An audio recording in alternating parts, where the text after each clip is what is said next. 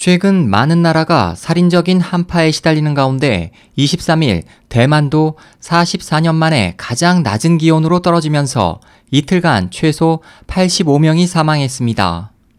25일 대만연합보 인터넷판은 이번 한파로 수도 타이베이는 44년 만에 최저 기온인 영상 4도를 기록했습니다.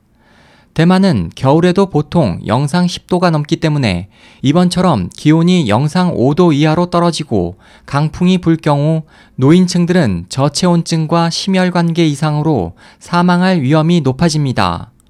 보도는 이번 한파로 인한 사망자도 대다수 심혈관계 질환을 앓던 노인층이라고 밝혔습니다. 중국에서도 살인적인 한파가 남부 지역까지 강타했습니다. 같은 날 관영 인민망에 따르면 광둥성 광저우에도 24일 오후 지난 1929년 이후 87년 만에 처음으로 눈이 내렸습니다. 또 중국에서 가장 더운 지역으로 꼽히는 충칭도 23일 20년 만에 눈이 내려 공항 등이 마비됐습니다.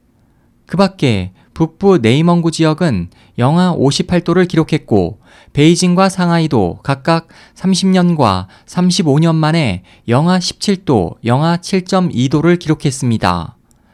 SOH 희망지성 국제방송 홍승일이었습니다.